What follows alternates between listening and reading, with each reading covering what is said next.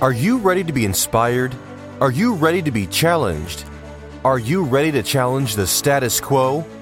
To challenge yourself to be better than yesterday, then step into the challenger with your host, Kimberly Matthews.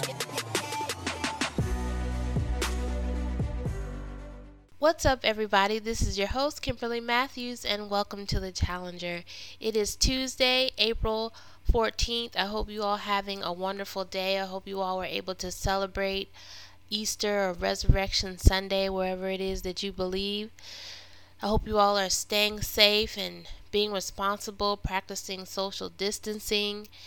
But most of all, I hope you all are enjoying your time with your family and bonding and connecting in ways that you didn't even know that you could. So let's get into today's topic. Today is talk we're talking about love. There was a popular song by the Beatles, I guess maybe in the 60s or 70s and the title was Love is All We Need. And that definitely is true today. It was true then and it will continue to be true because love is definitely all we need. So I want to read something you to you all really quickly, and it is this.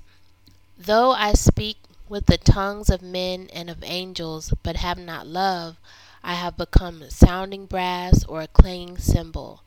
And though I have the gift of prophecy and understand all mysteries and all knowledge, and though I have all faith so that I could remove mountains, but have not love, I am nothing. And though I bestow all my goods to feed the poor, and though I give my body to be burned, but have not love, it profits me nothing. Love suffers long and is kind. Love does not envy. Love does not parade itself, is not puffed up. Love does not behave rudely, does not seek its own, is not provoked, thinks no evil Love does not rejoice in iniquity, but rejoices in the truth. Love bears all things, believes all things, hopes all things, endures all things. Love never fails. That was a scripture uh, in 1 Corinthians chapter 13, verses 1 through 8. And I wanted to read that because the love that I'm speaking of is not a romantic love. It's not a parental love, it's not a familial love, not even a brotherly kindness or brotherly love. The love that I'm talking about is the God kind of love. A love where we're not looking at anything on the outside to determine if we should do the right thing or if we should show compassion to one another, show compassion to another human being. The kind of love we need is a love that does right, does right regardless of the outcome, regardless of what the other person has done to us, regardless of what they believe, whether they believe like us or whether they don't believe like us. That's the love that I'm talking about, and that is a God kind of love. A love that just does right because it's right. A love that's not looking to be repaid. A love that's not dependent on if you did right by me. If you did right by me, then I'm going to do right by you. A love that does right because it's right. And so we're in the midst of this COVID 19, and it really should be an eye opener, a heart convictor. And I've been, it's hard to miss, it's hard to not hear what they've been talking about about the this particular virus and the way this virus is so easily transferred, so easily transmittable, is how easy we should be transferring love to one another.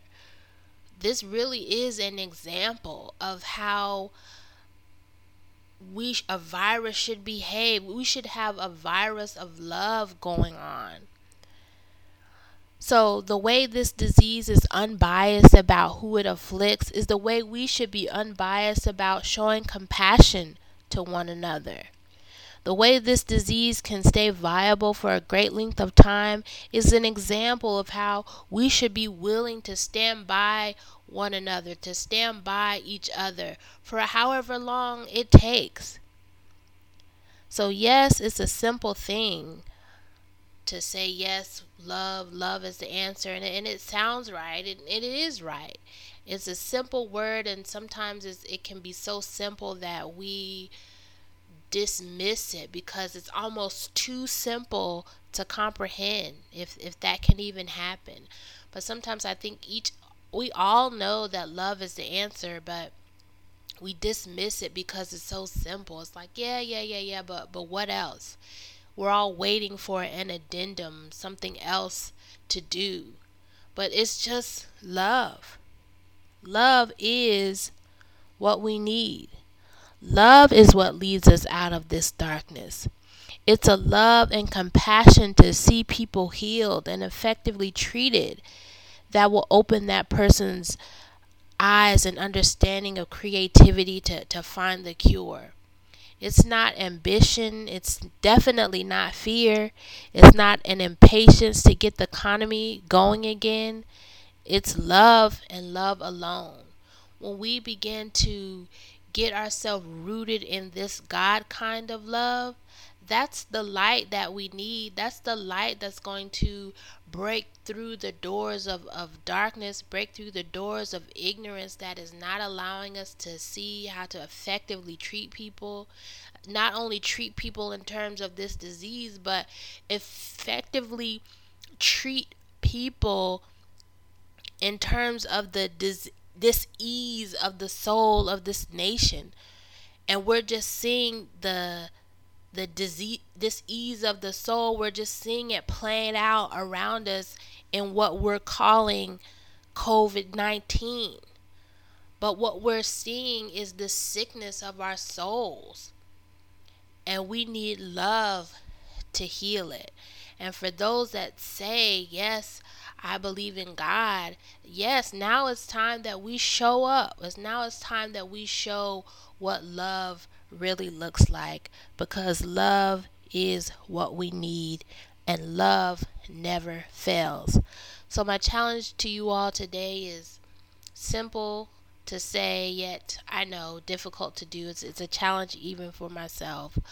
But my challenge is to love. To live in love, to fall in love and never get up.